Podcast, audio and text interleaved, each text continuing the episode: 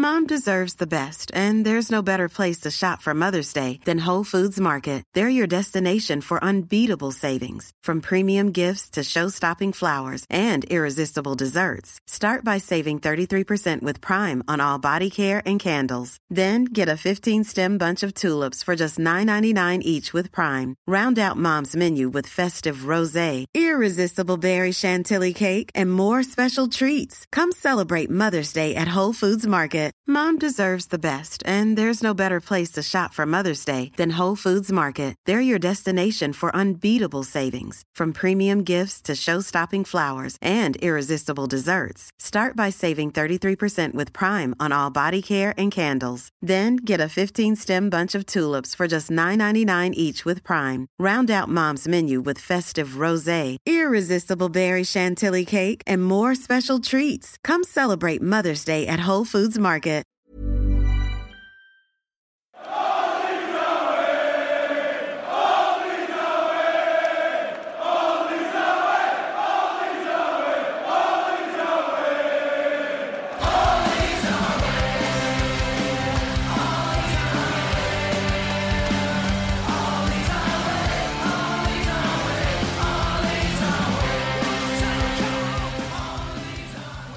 Hello and welcome to All Stats Aren't We, a podcast in which Leeds fans cast their combined eye over goings on at Elland Road, giving scrutiny to the underlying statistics and tactical footings at work at Leeds United. I'm John McKenzie, the Pfizer vaccine of the podcast, here to save you from all your tactical diseases. And I'm joined by the fans in the stadium of the podcast, Tom Woodhead, giving meaning back to the beautiful game.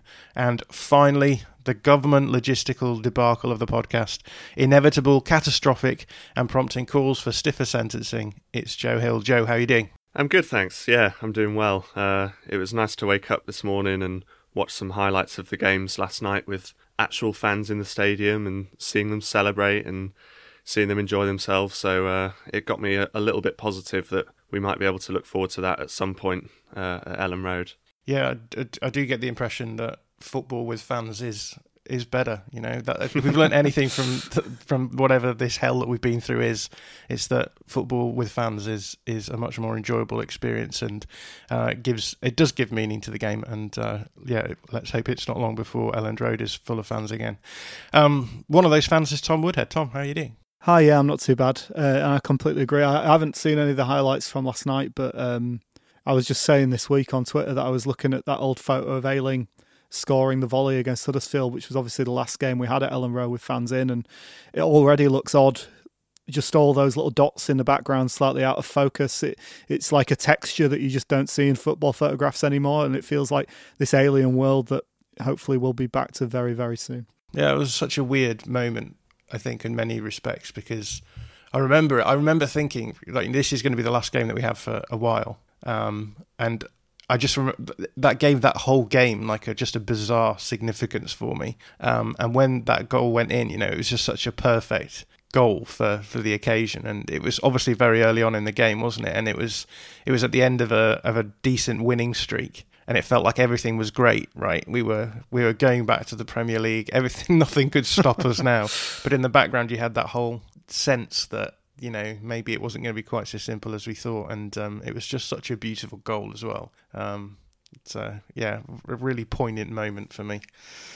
Anyway, in my news section, I have absolutely nothing, which is, I suppose, a good thing. Um, no news is good news, as as the old adage goes. But um, unless anyone has anything to add that they've uh, just had revealed to them, I suppose the club have finally started to begin the laborious process of sorting out season tickets. Um, mm. I saw the other day that the, the club are rolling over season tickets to next year, which is a pretty good move. And honestly, I guess most clubs are going to end up having to do this because of public opinion, but it's nice that we've got out ahead of it um, before a lot of clubs and, and made sure that it's known that fans aren't going to be paying 500 quid for literally nothing. So is the way that that's working then is that they get their season ticket for whatever games there are this season and then it's rolled over? Yeah, so basically if you go to 5 games at the end of this season, you'll pay that proportion of your season ticket. I mean that so you'll you'll only pay for 15 games next season or whatever.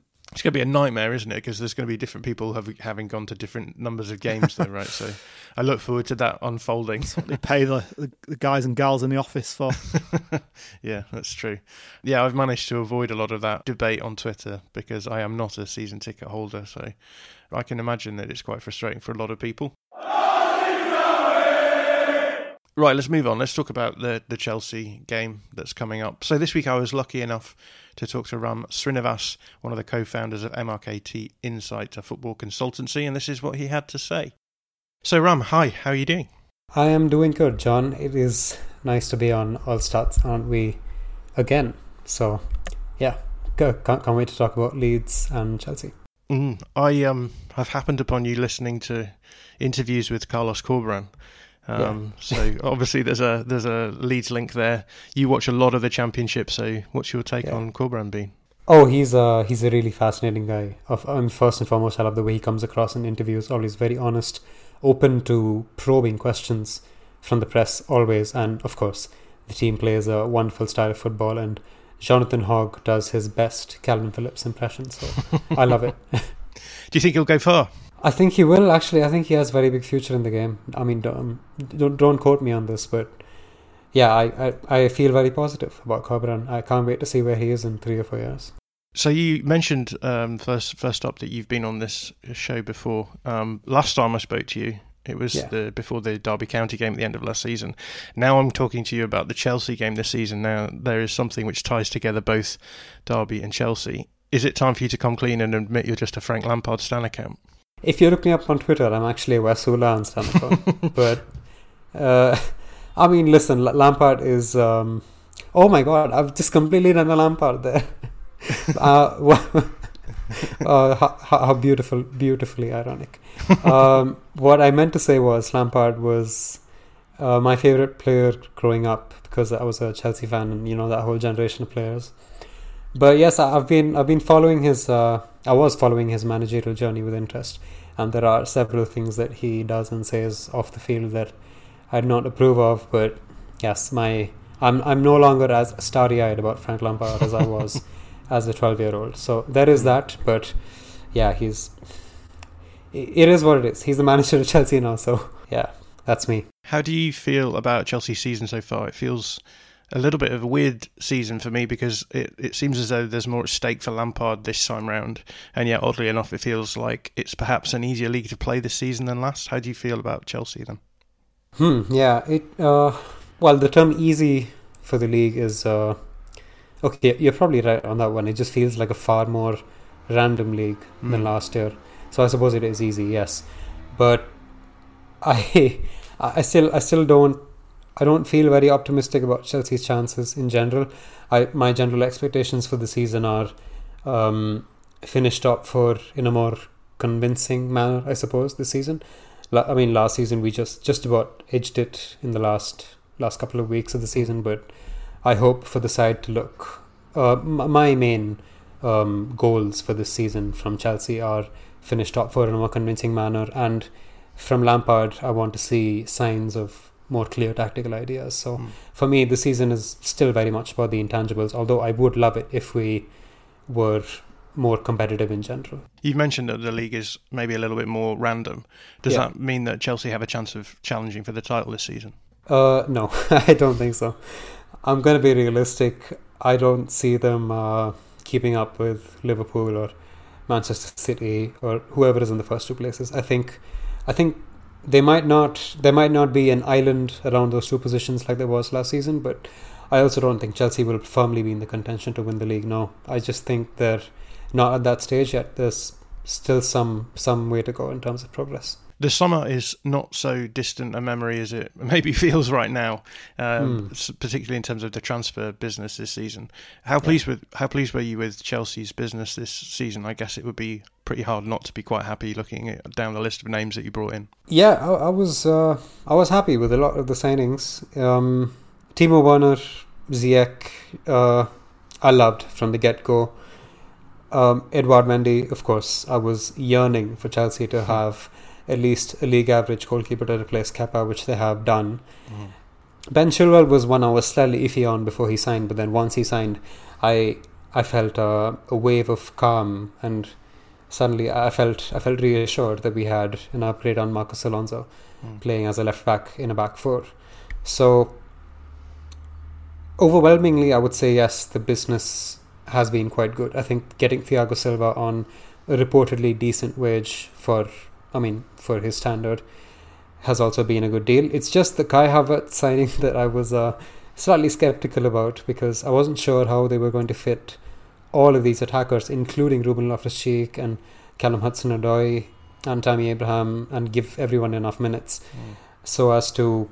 I mean, I was basically scared of Chelsea repeating another Salah and De Bruyne situation where mm. they let someone go and then they turn up at Man City two years later. so uh, that that was that was my main worry. But in terms of quality of player, absolutely no problem. They're all they're all very high quality players, and I wish I wish it was slightly more coherent from a squad building point of view, but it is what it is now, and it, it seems to be in a decent place, and especially in a busy season, um, I think everyone will end up getting a decent amount of minutes. So, which one of these players is going to end up at Manchester City in two seasons' time? uh, my my money my money might be on uh, Callum Hudson-Odoi if he leaves. so, I, I hope that doesn't happen. But yeah, it's almost guaranteed to happen now. So, um, you've mentioned it already, but I'm often being told that Lampard hasn't really found the best way of getting all of his star-studded squad into the team. Would you generally agree with that? I would, yeah. Uh, I think that, especially as of late, well, the striker situation was also always going to be very interesting because Tammy Abraham is a very high quality striker. It seems lost on many fans um, within the Chelsea fan base, which I am quite surprised with. But I, I genuinely think Tammy Abraham has and will continue to be a striker of very high caliber and someone who possesses excellent attributes in the penalty area and in harrying defenders all game long. So it was always going to be a strange situation where Timo Werner comes in and suddenly becomes the first choice striker. And now that Tammy has showed what he can do when he was when he's given the chances, because he's been incredibly effective whenever he's been given the chance. Goals, assists, contrib- direct contributions to goals even in terms of hockey assists or whatever. But now Lampard is kind of realizing that Abraham shouldn't, I mean, doesn't really deserve to be left out of the side most weeks. So what he's doing now is he kind of has a a kind of lopsided front three with Timo Werner playing on the left, and I am very ambivalent on that sort of shape because I really don't rate Timo Werner playing as a as a wide attacker in this league. I feel as if he does not get into he does not receive the ball in good enough positions in especially in games against Tottenham last week and overall I feel it, it limits his effectiveness a lot as compared to having someone like Hudson Odoi or Pulisic on the left so and I, I also feel as if Ziyech has been much better than everyone anyone expected because he's come in and absolutely taken the league by storm. His underlying numbers are insane. He is the best passer we've had since Cesc Fabregas I think it's pretty safe to say. So I think now Lampard has suddenly been presented with a whole whole different conundrum than he may have imagined at the start of the season, where he's got Ziyech creating such a huge impact that he has to play, and Abraham presenting such a different effective option to Werner that he has to play too. And Werner being a big signing, Havertz being a big signing, where do you fit them all? So that's um, that's that's a bit of a sticky situation at the moment. I think he's very much figuring it out still, and I don't know how long uh, he, he's he's act, or when he's actually going to figure it out, given the number of injuries that may occur over over the course of a season such as this one. So yeah, in conclusion, I would definitely agree that he hasn't found the best way of getting all of his players into the team, but I do think that he is he has made progress since the mm-hmm. start of the season. That I'll say, yeah. Well, let's talk about that now. Um, yeah. Let's talk about how you would talk, uh, you'd feel about Lampard as a manager now that he's got two and a bit seasons under his belt. Yeah, again, uh, the general consensus on Lampard seems to be that he is either tactically inept or he is a tactical mastermind for dropping his two number eights into the fullback position uh, to receive when they're playing out of the back. So, yeah, it's. I feel as if that's a result of just putting everything under the microscope. But yeah. I think um, I think the answer obviously lies in between. So, so insofar as that he is an okayish tactician at this point uh, he's very much learning how to shape his game tactically. I think there were no patterns of play or clear principles on what he wanted to do except press last season and at Derby County. I mean, there were some there were some nascent tactical themes maybe, but they just remained nascent for a for a solid one and a half or one point seven seasons, and kind of towards the end of last season, post uh, post lockdown, and at the start of the season, I kind of see some tactical ideas developing, some clear patterns on how to play against low blocks. Mm. We've gotten far better at playing against low blocks. That I'll say. So I think he's uh, he, he's coming along. Um, it was always it was always going to be a tough ask for him managing a club like Chelsea when he was clearly still at a very uh, rudimentary stage of management. Uh, so I think that the tactical ideas he is developing and will develop over time, although he's not he doesn't appear to be an inherently brilliant tactician. And man management wise, he seems to be doing quite well.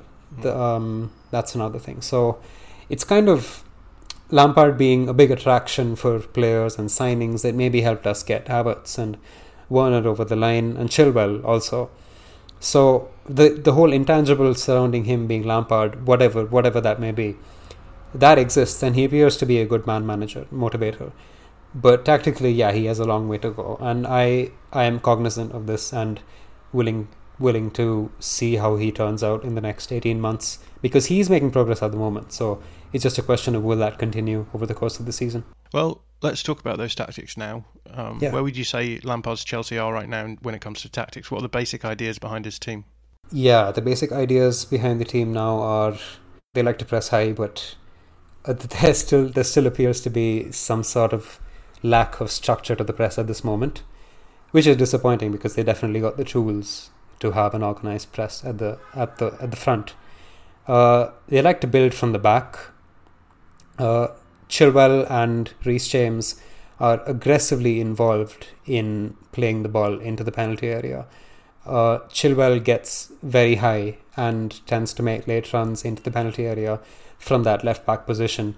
Reece James tends to cross from slightly deeper on the right and link up with Ziyech uh, on the right as well. So there's a bit of asymmetry created in terms of the roles of the fullbacks there.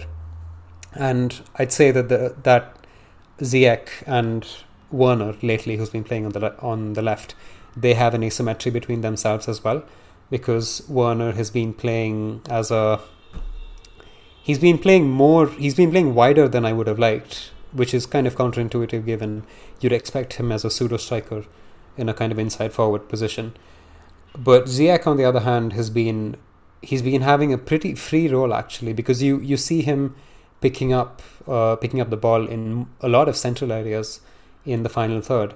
So I think the fact that Ziyech didn't get on the ball as much as we would have liked against Tottenham, for example, was another factor in us not being able to win that game.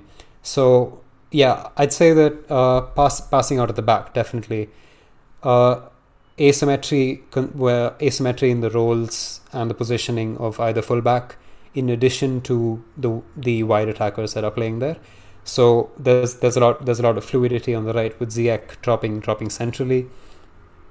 Uh, in terms in terms of the strike, um, it's a revolving door at the moment, but Tammy Abraham does a decent job of holding up and putting those around him into play, and then there's the whole conundrum of Havertz. So basically, there's a he he's been lining up with the four three three now, with one kind of DM destroyer who does who tends not to venture forward much, and two dynamic midfielders in Mason Mount and Kovacic or Kai Havertz, who will look to either create overloads wide or get into the box and try and try and overload the box as well. So in in conclusion, I'd say they are aggressive tactics but at the same time it lacks it lacks structure against teams that try to play against them.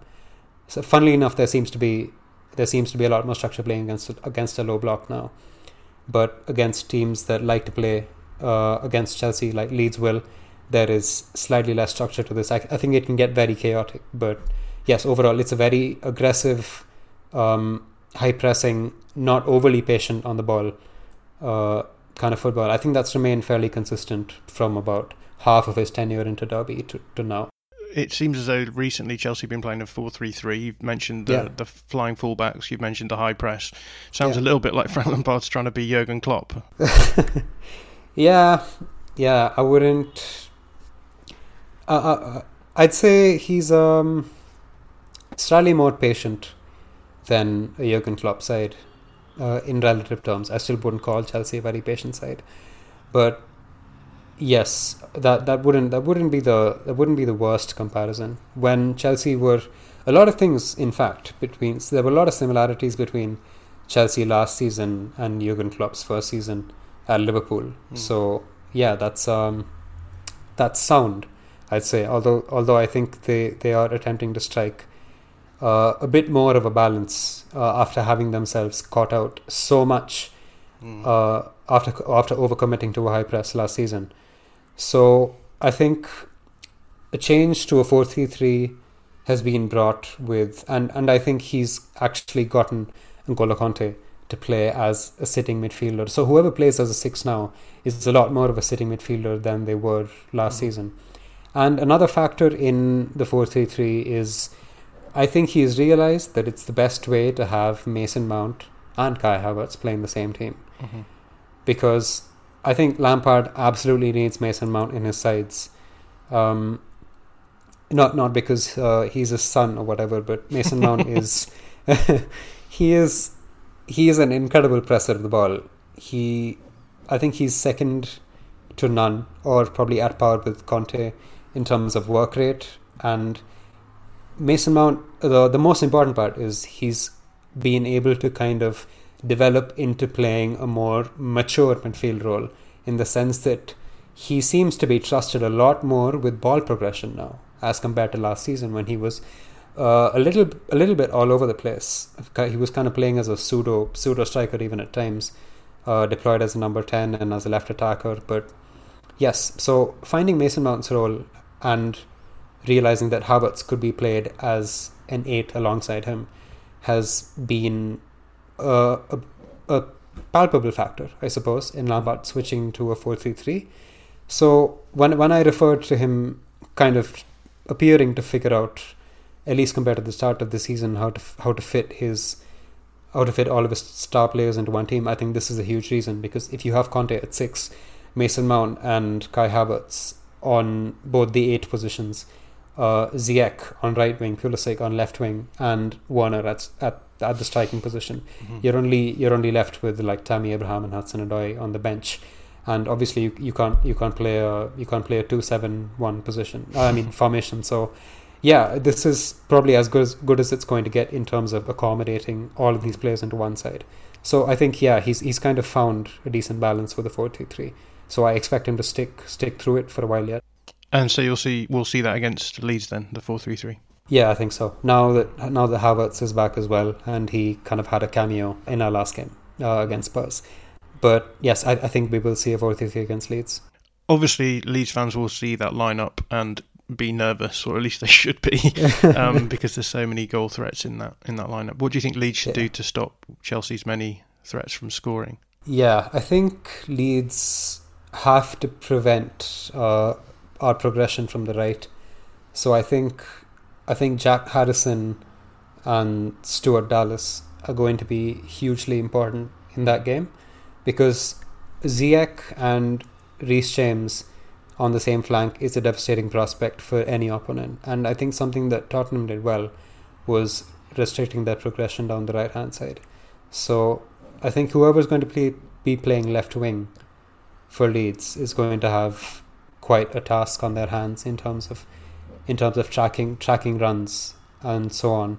And another thing is preventing progression from the number six position is another is another fairly fairly major aspect that Leeds should be looking at. So I, I resume that's Klich who's going to try and stop that because so I've I've noticed that in recent games there appears to be uh, unless Mount categorically comes deeper and tries to tries to receive the ball, there seems to be like a palpable gap between the number six and the two eights in so which which leaves some responsibility on the six to progress either uh, diagonally to a fullback in a high Mm. position or to get it between the lines of the two eights.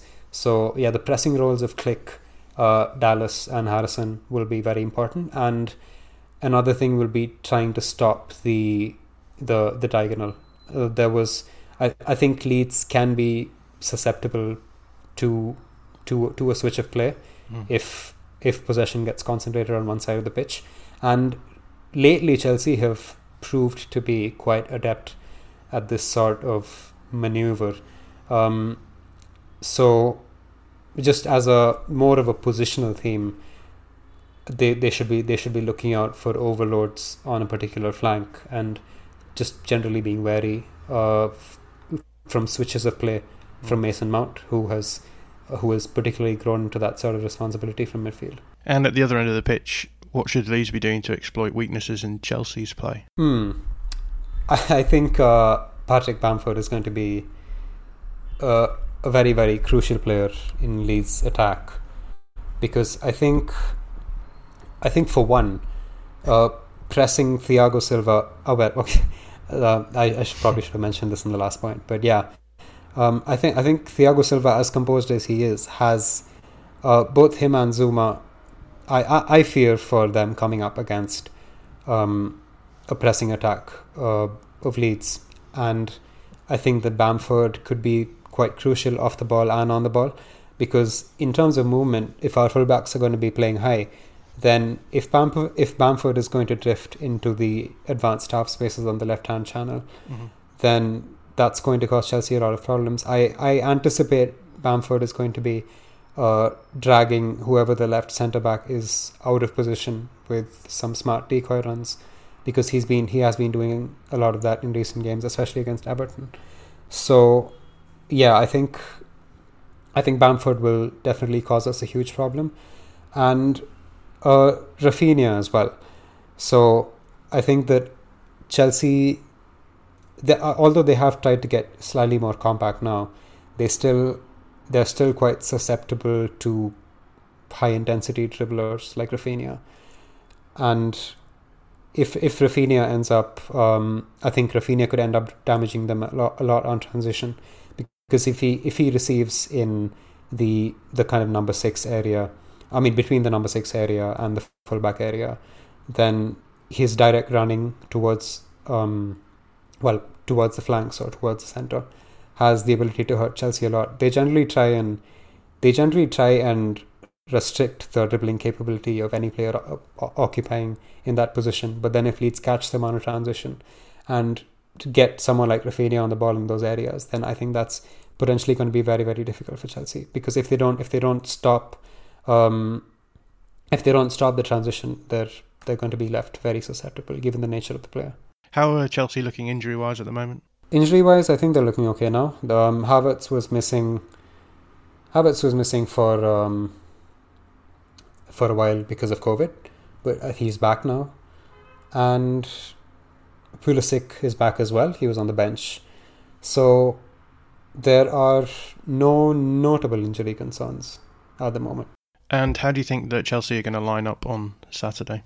Right. So I think um, it's going to be Mendy in goal, Reece James, right back, uh, Zouma, Thiago Silva, Ben Chilwell, that'll be the back four.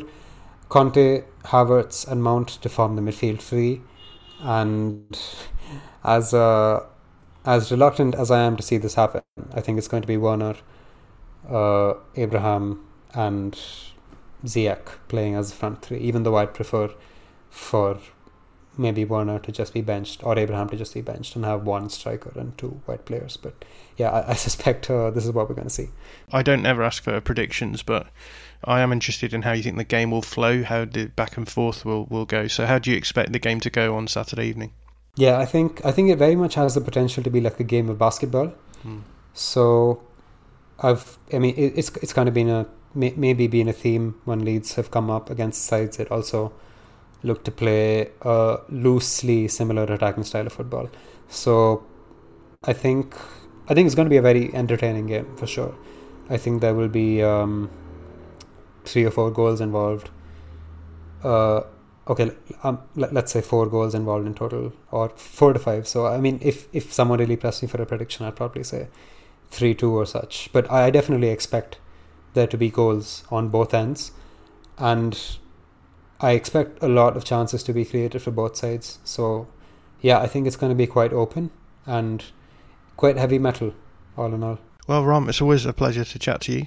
What is the best way for our listeners to catch any of the stuff that you're putting out at the moment? Thanks. Uh, you can follow me on Twitter, although I'm I'm not I'm not very much worth following these days. Uh, I'd rather you follow at Insight MRKT. So that's our football data consultancy named Market Insights. We provide um, data based consultancy services in recruitment, performance analysis, and long term strategy, the, the whole lot to professional clubs. So there's a there's a lot more useful things on that account hmm. than mine. But if you really want to see me tweet about Carlos Corberan on the lot, then you can follow me at uh, double R A M E triple S. Very weird at, but that's what it is. well, Ram, thanks so much. Thank you, John. Pleasure. Here's a cool fact: a crocodile can't stick out its tongue. Another cool fact: you can get short-term health insurance for a month or just under a year in some states. United Healthcare short term insurance plans are designed for people who are between jobs, coming off their parents' plan, or turning a side hustle into a full time gig. Underwritten by Golden Rule Insurance Company, they offer flexible, budget friendly coverage with access to a nationwide network of doctors and hospitals. Get more cool facts about United Healthcare short term plans at uh1.com. Many of us have those stubborn pounds that seem impossible to lose, no matter how good we eat or how hard we work out. My solution is PlushCare PlushCare is a leading telehealth provider with doctors who are there for you day and night to partner with you in your weight loss journey. They can prescribe FDA-approved weight loss medications like Wegovy and Zepbound for those who qualify. Plus, they accept most insurance plans. To get started, visit plushcare.com slash weight loss. That's plushcare.com slash weight loss.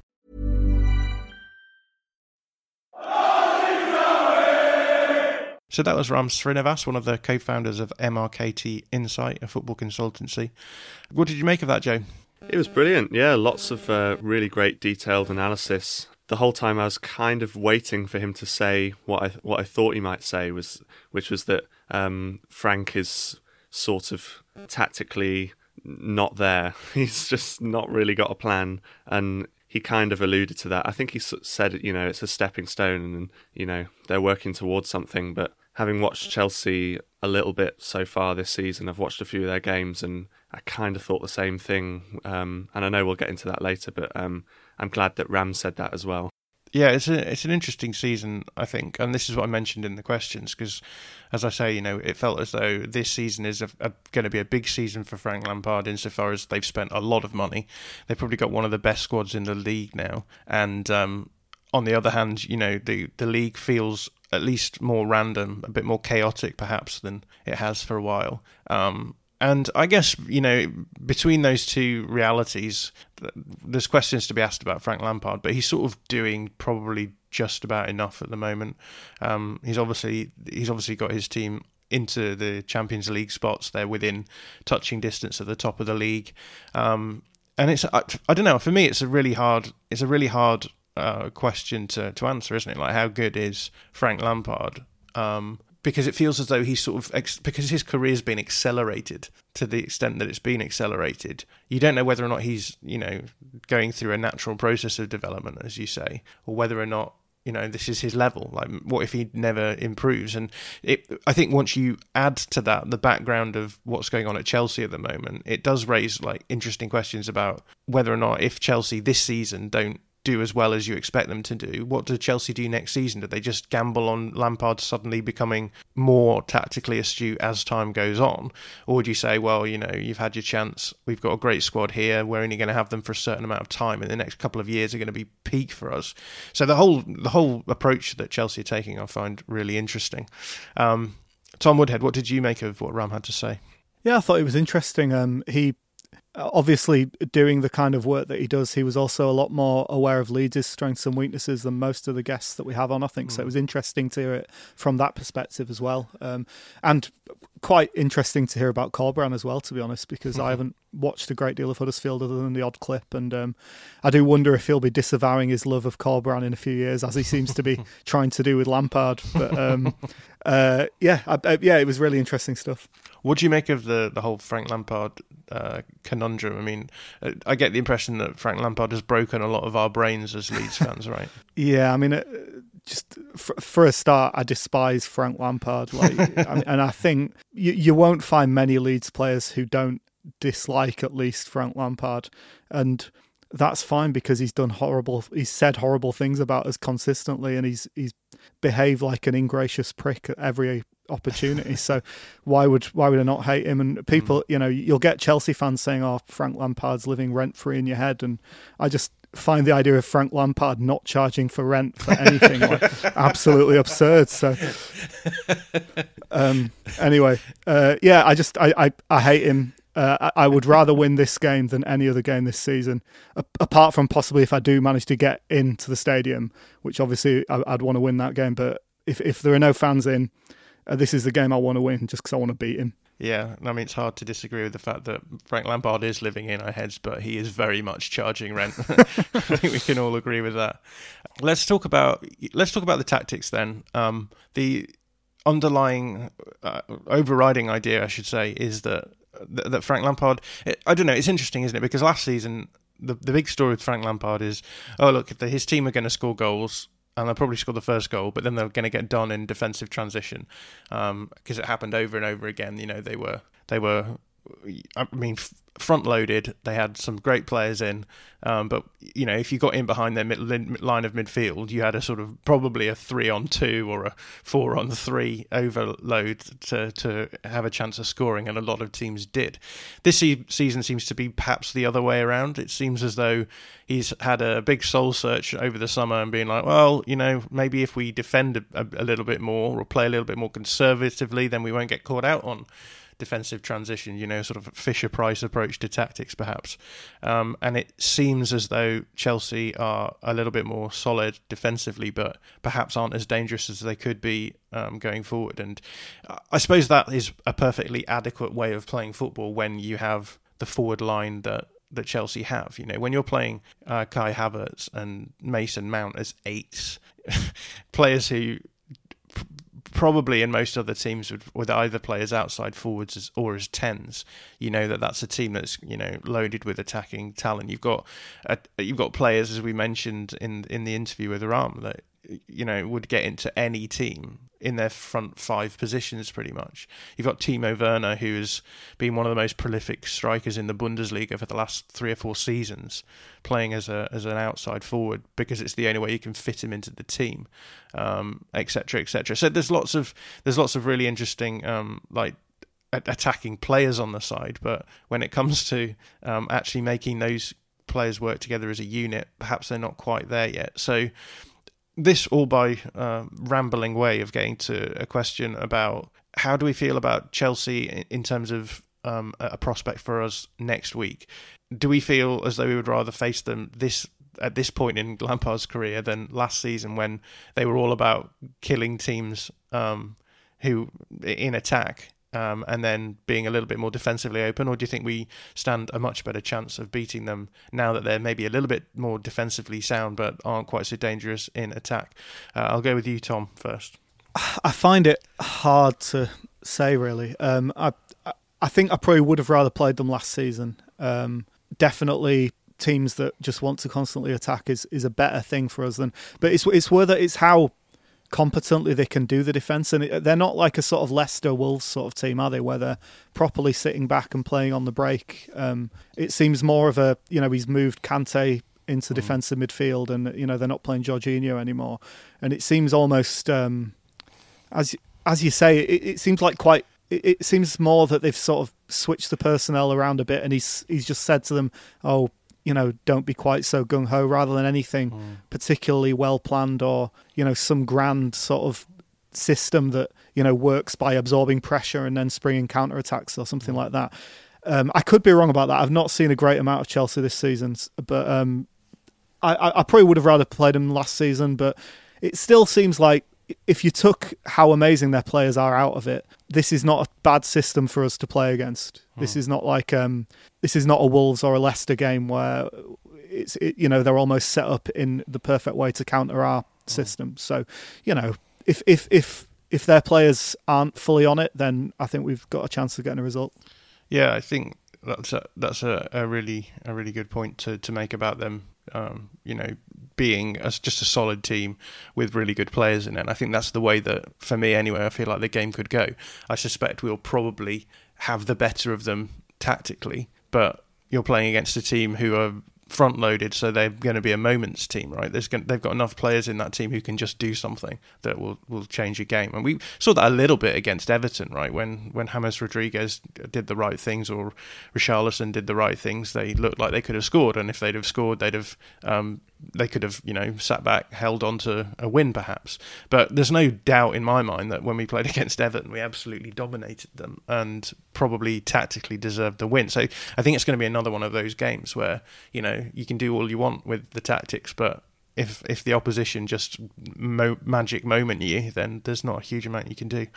One person who has watched a bit of Chelsea this season is Joe Hill because you're flatmate, I believe, is a is a Chelsea fan, right? So you've yeah. caught a fair few of their games. So what's your take on on which Chelsea would you prefer to play this season or last season? I think I agree with Tom in that last season would have been a bit better since um, I don't think they were strong defensively at all. They had Kepa flapping around in goal, and obviously Mendy has been a, a huge difference for them um, defensively. Um, I mean, I watched the the Spurs game last week, and they just they weren't that good at all, really. I mean, with there were they they had some chances to to spring counter attacks on Spurs. At, at, Spurs didn't attack that much at all, but the, they came out a few times, and then when Chelsea got the ball back, it, we were just looking to release Timo Werner. You know, watching the TV, we could just see Timo making that run down the left, and you wanted them to release it quickly if they had any chance of scoring. And they just give the ball to the fullbacks, to Chilwell or to James, and then they just turn around and play it back to the centre backs again. And it's kind of like they religiously want to build from the back. They they want to maintain possession and they want to control the game. And every attack has to start from the centre backs at some point. Um, so I think if they're gonna if they're gonna get something against Leeds, they do need to turn it into a bit more of a basketball game, and they do need to um, release Timo a bit quicker and just play sharper passes than they did against Spurs anyway. Because I think if they if they play like they did against Spurs, then we have every chance of of getting something because they really didn't look good in attack. One of the things that we talked about in the interview is how you know the way that Chelsea are looking to play this season just is a little bit more reminiscent of Liverpool. Um, and I mean, I wouldn't put it past Frank Lampard to have just sat down over the summer with his with his tactical brains and been like, "Who's playing well at the moment? Liverpool. Let's try and play like them." Um, bringing in a couple of like advanced uh, fullbacks who can get forward and uh, cross the ball in, playing with a single pivot in, in midfield, etc., um, etc. Et and I, yeah, I guess um, Ram was saying that this probably suits them better, gets allows them to get their better players into the team. But um, how do we feel about them on the basis of that? Like one of the things that Ram said in terms of uh, a potential weakness was that they are going to try and get their fullbacks forward and they're going to leave potentially leave their two centre backs exposed at times, which seems to me will play into our hands enormously, Joe. Yeah, absolutely. I mean, when he was talking about the as- asymmetry of their formation, in that Chilwell gets into the box um, and James does most of the crossing, um, that sort of led me to think that Raphinha could have an incredible chance down that right wing. Um, we saw it in the Everton game I think there was there was two in the first 15, 20 minutes where Raphinha just had clear space down the right hand side, and if Chilwell's pushing up that high um, that he normally does, then obviously we're going to see Raphinha making some some runs down the right and hopefully getting in a lot of space. I mean, he's much quicker than Thiago. Um, I think Thiago is obviously a great defender, but um, he's not he's not got pace. You know, he's he's 36 now, so if if he ends up if Chilwell ends up being nowhere and Raphinha is a 1v1 with Thiago, then I kind of fancy his chances in that situation. Yeah, how about you, Tom, in terms of the potential for Chelsea to have weaknesses that we can exploit? Their left hand side definitely does sound like a you know it could be a fruitful place for us and, and even if we went if we were to go behind if they don't change their tactical outlook you know you could even see you know Raphinha switching to the left and Costa coming on and he'd be able to exploit that sort of uh, that sort of space as well so um, that definitely seemed like the area to target. let's talk about how Leeds will approach this game then, because it feels like almost everyone we've played recently has either played four, uh, three four three or played some kind of defensive iteration of of, um, of, of, of well, I guess Palace, I mean Palace. Palace played a 4-4-2 and played um, defensively and caused us problems by, as I said, on a number of occasions, pressing us quite uh, heavily in wide areas. Um, I don't think that Chelsea are going to be doing anything like that. So um, a 4-3-3 will probably have us coming out in a 4-1-4-1, I suspect. So how do we feel about that? Because it feels like um, I think it feels like a lot of the time for, so take a player like Luke Ayling, for example. I feel like a lot of people have been like, well, you know, Luke Ayling came out this season, played quite well, and then maybe has dropped off a little bit recently. Um, but we've seen Luke Ayling playing against a lot of these formations, uh, these three four threes or or defensive formations where he's not getting much joy. Um, we're now going to see him coming out in a game where he's probably going to be given license to go forward, probably going to be given space to do things when he is forward. Um, do we feel just a little bit more comfortable about just getting back to the basics of a four one four one and and just sort of getting on with what we do, Tom? Uh, I'm I'm not sure I'd quite read it like that. I, I, I tend to find that even, even the games where it is 4 1 4 1, there are usually little tweaks or interesting things that Bielsa does that make it a little bit, you know, different from what you might term a standard. Um, and especially a, standard sort of setup, and especially against a team like Chelsea with so many dangerous players, you would think there will be specific defensive tweaks to account for the you know Werner on the left and uh, well, maybe you can't do that because they've just got so many dangerous players in so many positions, and you have to rely on the man-to-man system to take care of it. But you would you would think there would be some allowances made for the team that Chelsea have going forward. I think what I mean by by talking about maybe going back to basics is that we know that Chelsea aren't going to be doing anything structurally right. unusual, right? Um, yeah. So I guess it gives us a chance to sort of see the four one for one as we saw it, I guess, a lot last season. It's, so. it's more of an attacking thing, I guess. Yeah, that they mm. won't be they won't that four three four uh, three four three allows them to really press in wide areas, which disrupts mm. our attack so much that we have to change quite a lot. Whereas, yeah. yeah. we can really attack in those wide areas in a mm. way that we haven't been able to do for a while. Yeah, that that should be interesting. Yeah, because obviously against Everton, we we sort of saw all of the shenanigans over on the left hand side, where you know you had. Dallas sort of defending out wide, but then attacking through the middle, and then Alioski sort of attacking out wide, but then sort of defending a little bit well, depending on where he was needed, either out wide or in the middle, and and Raphinha and Harrison switching sides and stuff. I don't think we're going to see that kind of thing quite so much. I think it will just be a bit more of a rigid setup, and it will be uh, it will be a good chance, I think, just to, to sort of assess where the players are at in a in a maybe it's just because when I'm watching the game, I'm kind of thinking, right, what are we doing tactically here? And when when it's just a basic thing, I can just focus on what the players are doing individually a little bit more. But um, let's talk about how um, Leeds will set up then? What do we think that the, the main sort of issues are going to be in terms of selection um, for this game, Joe? How do, how do you see us approaching it in terms of personnel? Personally, I think it'll be exactly the same lineup as the last game. I think he'll stick with Dallas and Alioski, um, partly because Chelsea are so threatening in the wide areas, like with Reece James, for example, whipping those balls in from deep I think it'll help to have both of them sort of covering that left hand side. Um, I guess that for me that would probably be the only the only selection headache would be does does he keep Alioski or does he put Rodrigo on from the start? Um, personally, I think yeah, as I say, it'll be exactly the same. But I think that's the only real position that I can see there being a bit of contention over. So then, I guess that if you're if you have him playing Alioski, you've got Dallas playing as an eight then in midfield rather than as a, a left back. Yeah, yeah, I think that's that's what he'll do. But um, equally, Bielsa knows far more than me, and he could have something up his sleeve. Yeah, if we do play that team, I'd like to see it the other way around. Like I, to me, when I saw Alioski playing in midfield, obviously Alioski is not a perfect midfielder. there are lots of things wrong with Alioski in midfield, but there are lots of things wrong with Dallas in midfield as well. And I think that Ali Alioski's greatest strengths are his energy, his stamina, which which do come more into play at fullback. But the other the other one is his ability to immediately recover from mistakes. And I think the mistakes that he makes in when he's playing in central midfield it's easier for him to he can he can recover those mistakes quicker than he can the mistakes when he's playing at fullback when he usually needs to sprint the entire length of the pitch.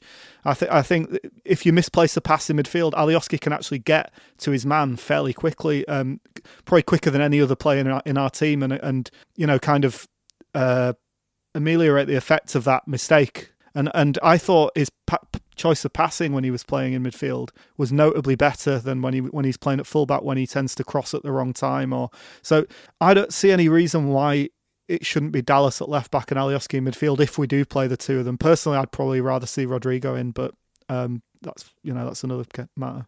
I can already hear Josh Hobbs writing a stiffly worded uh, tweet to the to the DM about you using the word ameliorate again.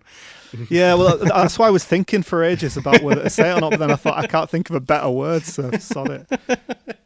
yeah, you did miss getting players sent off amongst uh, Alioski's attributes as well, so I feel as though I'm duty bound to, to, to mention. Well, yeah, I guess then who who would he be marking? So who who do we want send, sending off more? yeah. Don't know. That, I mean, that's an interesting thing, right? If they play a single pivot and we and we're playing and we're, obviously we're playing a single pivot, like one of them is going to have to drop deeper and, and mark.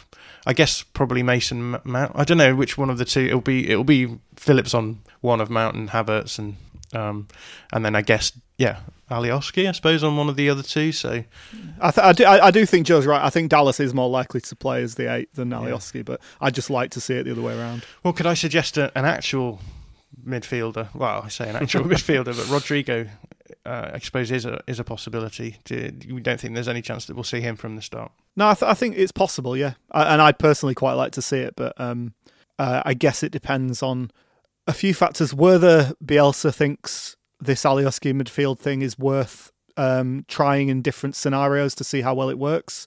Uh, whether he thinks that having both Dallas and Alioski on the field is quite is important defensively against Chelsea, or whether you get more um, on aggregate from introducing Rodrigo and having more going forward and more in terms of midfield control. It's going to be interesting to see how they play against how we play against two eights, um, because I suppose what we usually I don't know. I don't even know what we usually do. I guess we would probably play Dallas in that situation and have him just sitting a little bit deeper. Um, because I don't think you, you don't need to have like I, I don't know. Maybe maybe you do, but I, I I'm just sort of thinking. You know, obviously Phillips is going to take one of them. Who's going to be responsible for man marking the other one of those two? Is it going to be a sort of inverted wing uh, fullback slash wing back type approach where where Dallas sort of comes inside defensively and then pushes back outside um, in in possession. Um, or do we have one of the midfielders dropping in uh, in which case you know we're, we're basically sort of playing a, a formation that we don't usually play. So that would be interesting to see. I think that's certainly a, a tactic a point of tactical interest.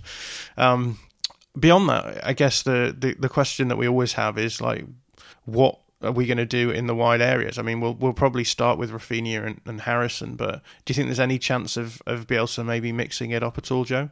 I'm not sure from the start that he'll mix it up. Um, I think you're right, it'll be Harrison and Raphinha. Um, it could be that we see Poveda or Costa um, come on earlier than they have been doing, because I think the past couple of games they've come on really late in the sort of last five or ten minutes. Um, and it, it could be that maybe Harrison comes off, or maybe Raphinha goes into a ten role, or I don't know. I think that that's one of the good things about Bielsa, and you know how if a if a player's missing, he'd rather rotate the whole team than just make a like for like substitution. Uh, in a way, I mean that's oversimplifying it, but um, but that does mean that all the players can sort of play in all the positions. So we we we know that Raphinha probably could play as a number ten. Um, we know that Harrison or Costa, we wouldn't be surprised to see one of them cutting inside or having both of them on one side. Um, so I think there's there's a lot of possibilities that could happen for sure. But um,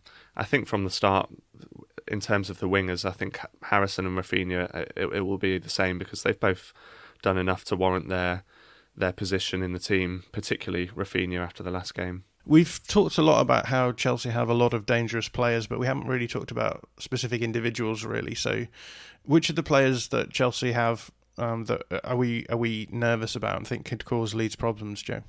I think for me, we've mentioned him before, but Timo Werner obviously is a huge threat. Um, to have him on the left wing, I think if he gets the right if he gets the right uh, deliveries into him, if he gets them nice and early and you get him running at Ayling, that can be a real threat, and we could see him cutting inside. I think he scored a goal. Oh, I can't remember who it was against, but he scored a goal like that a few weeks ago where he just ran up the whole left hand side. He cut in, kind of like Sterling did against us, and just kept taking touches. Another touch in the box, just took out five players, um, and then scored. It was it was a brilliant goal, and he's he's just got that quality. But I think one way we can nullify him is just by cutting out the supply line to him because often you see him get a bit frustrated because he's making those early runs and he and he doesn't get those those balls. So I think I am worried about him, but I, am confident that if we cut off his supply line, then he can be quite frustrated, and we might see him coming off at 60 minutes ish because I think I think he did that in the last game as well. Yeah, I mean Werner's definitely the main one. Uh,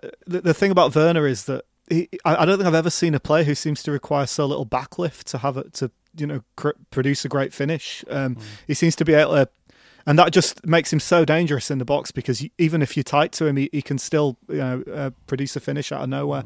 Mm. Um, w- one thing I'll I'll be vaguely interested in is to see if Giroud either starts possibly because Lampard was saying he's now in contention to start after he scored four goals last night, um, or comes off the bench because I think we always struggle against big target men like that. So I think actually, if Lampard was smart, he would consider starting Giroud, but Lampard isn't smart, so probably won't.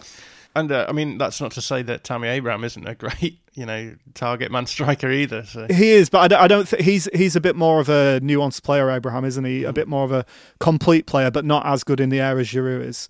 And and that's the problem with Chelsea, isn't it? They've just got so many dangerous players. I mean, both fullbacks have really good deliveries and are really good going forward, so we'll have to watch them as well. So, one question I ask every week is which players of ours do you think are going to have to play well to cause Chelsea any problems? So, which players are we expecting good performances from, Tom? I think Calvin Phillips for me is one. If we, we want to see a dominant performance in both, from him, both offensively and defensively, he'll be really important, I think, in cutting out any quick breaks that Chelsea might try and spring, and also uh, if if Chelsea do presses, I think as as Joe was saying, he'll be he'll be very important in terms of um, you know springing that press and breaking through it. So Calvin would definitely be one to watch for me.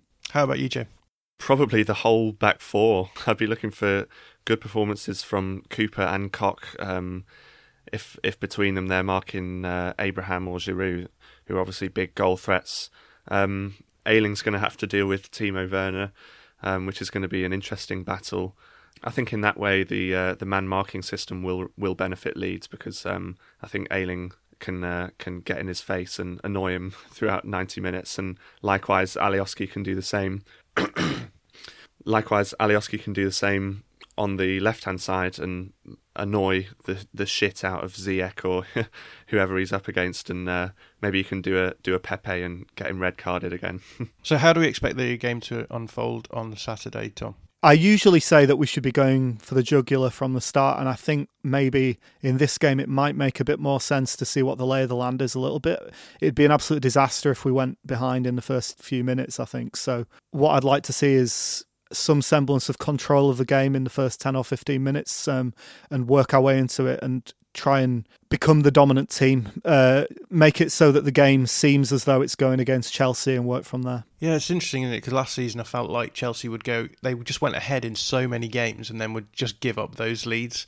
Um, maybe they've not been quite so much like that this season, but um, I do feel as though there's always the possibility with Chelsea that you know you can get back into the game. Whereas you know if you if you were to go behind against some of the other big sides, you maybe wouldn't feel quite so uh, positive about getting back into it. Although having said that, we did do that against City, and um, I suppose we did that a few times against Liverpool as well. So, um, but I, I, do think that there's definitely the the um, the the possibility that that's what happens. They come out quite hard early on, and then just sort of run out of ideas. Joe, how about you? Yeah, I'm not so sure it'll be a, a, basketball game as such, and I know that Ram said that in his preview, and I'm I'm not so sure that it will. Having watched Chelsea against Spurs last week, um, I think they'll be too wary to press us incredibly hard. Um, all the time. I mean, they might do it for the first five minutes or so, but um, I think I think it will be a game that's that's there for the taking in terms of controlling it.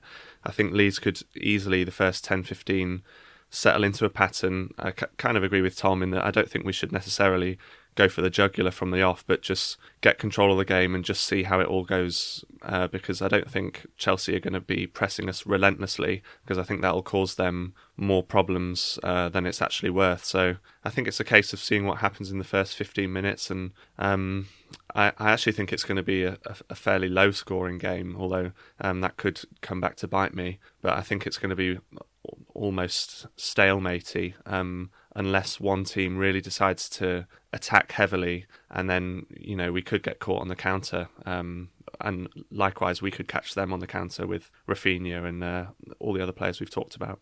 We haven't actually talked about the press, which is uh, says everything that you need to know about me as a host. But um, it is an interesting topic, I think, maybe just to touch on before we finish, because um, we've seen that Leeds have struggled this season against teams who do press high. So I'm thinking we, we struggled a little bit against um, Liverpool's high press in terms of controlling the game. Uh, we struggled uh, uh, obviously a little bit against City's high press as well, and the, the game really opened out for us once it became a bit more of transitional and it just became going one end to the other. Um, we we struggled a little bit against Fulham and have done in the last few seasons against the high press. I know that none of us likes to admit that, but um, teams with teams with a high pressing system can actually cause us problems if they if they get it right. Um, so let's say that, that Chelsea do manage to to um, press as well from the from the off. Do you think? I mean, that for me that would indicate that it will quite quickly become a transitional game. That's what we did against City, right? We struggled against City; they pressed quite well, and then suddenly we were just sort of doing what we um, what we did against actually Everton. I thought quite early on, which was just work the ball quite quickly through our um, from, through our build up, and then get it to Phillips, who can then um, distribute the ball quite well to the wide areas uh, quite quickly. Um, so I don't know if, if anyone has has any thoughts on, on the pressing. I'll go with you first, Tom. Yeah, I, I, I, think you're right that we do often struggle against the high press, but I think crucially, Bielsa by the middle of the game usually has found a way to a way around that uh, or a way to turn it to our advantage in some way. Um, and if if teams are pressing as high, they're obviously leaving spaces elsewhere on the pitch. And I think usually by half time or the start of the second half, I mean, Barnsley was the big anomaly, wasn't it, last season? Because I think the players were so nervous that a lot of the instru- uh, many of the instructions just went completely out of the window. But um, we still won that game, uh, and I think even even in these games where we struggled against the high press, after 90 minutes, I think we usually do come out on top. Obviously, not against Liverpool, but you know that's Liverpool, and I guess this is Chelsea, but. You've just given me wild PTSD about that Barnsley game, a game which I think I've pretty much erased from my uh, my uh, lived experience memory banks. But um, yeah, that was that was the worst game I think I've ever watched as a Leeds fan. Um, but Joe, do you, did you want to add anything else on, on the press side of things? You did mention it in your in your final answer, which is why I brought it up. But is is there anything you wanted to add? I think I'd be I'd be looking for who's going to mark Phillips if if they are going to do a, a high press. Um, obviously, I, I, can't really see Abraham or, or Giroud or whoever starts there dropping deep onto Phillips if if they're doing a, a high press, you know. Um, so then it's a case of Mount. Is it Mount or Havertz or, or I doubt Kanté would push up that high. So I think whoever's on Phillips is going to leave a bit of space um, where wherever they're coming from. Um, if it's Mount coming from the left, for example, then you know we can exploit that down down our right hand side. So if they do decide to press high, it's going to be interesting to see whether they sort of do what Everton did and leave Phillips in a lot of space for the whole game, or if they p- take someone from uh, a, a, a different position to man mark him.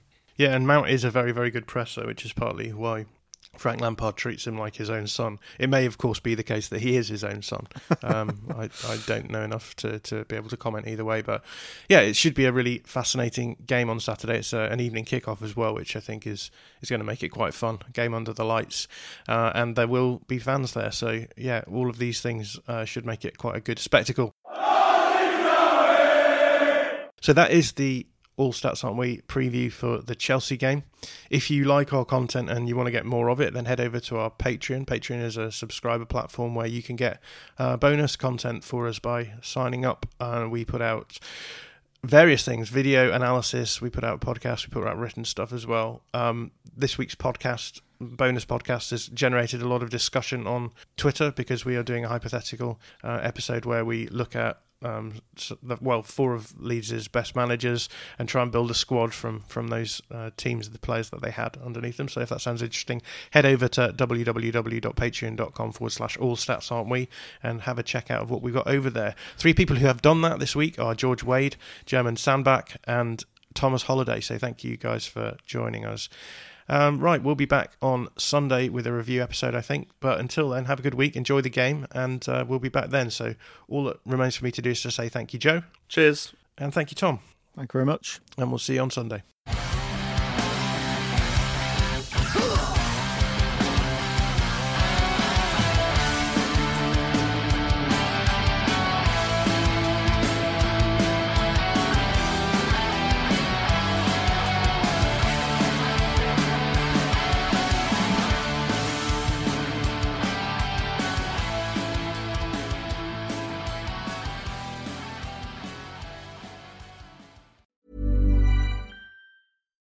Deserves the best, and there's no better place to shop for Mother's Day than Whole Foods Market. They're your destination for unbeatable savings, from premium gifts to show-stopping flowers and irresistible desserts. Start by saving 33% with Prime on all body care and candles. Then get a 15-stem bunch of tulips for just $9.99 each with Prime. Round out Mom's menu with festive rosé, irresistible berry chantilly cake, and more special treats. Come celebrate Mother's Day at Whole Foods Market.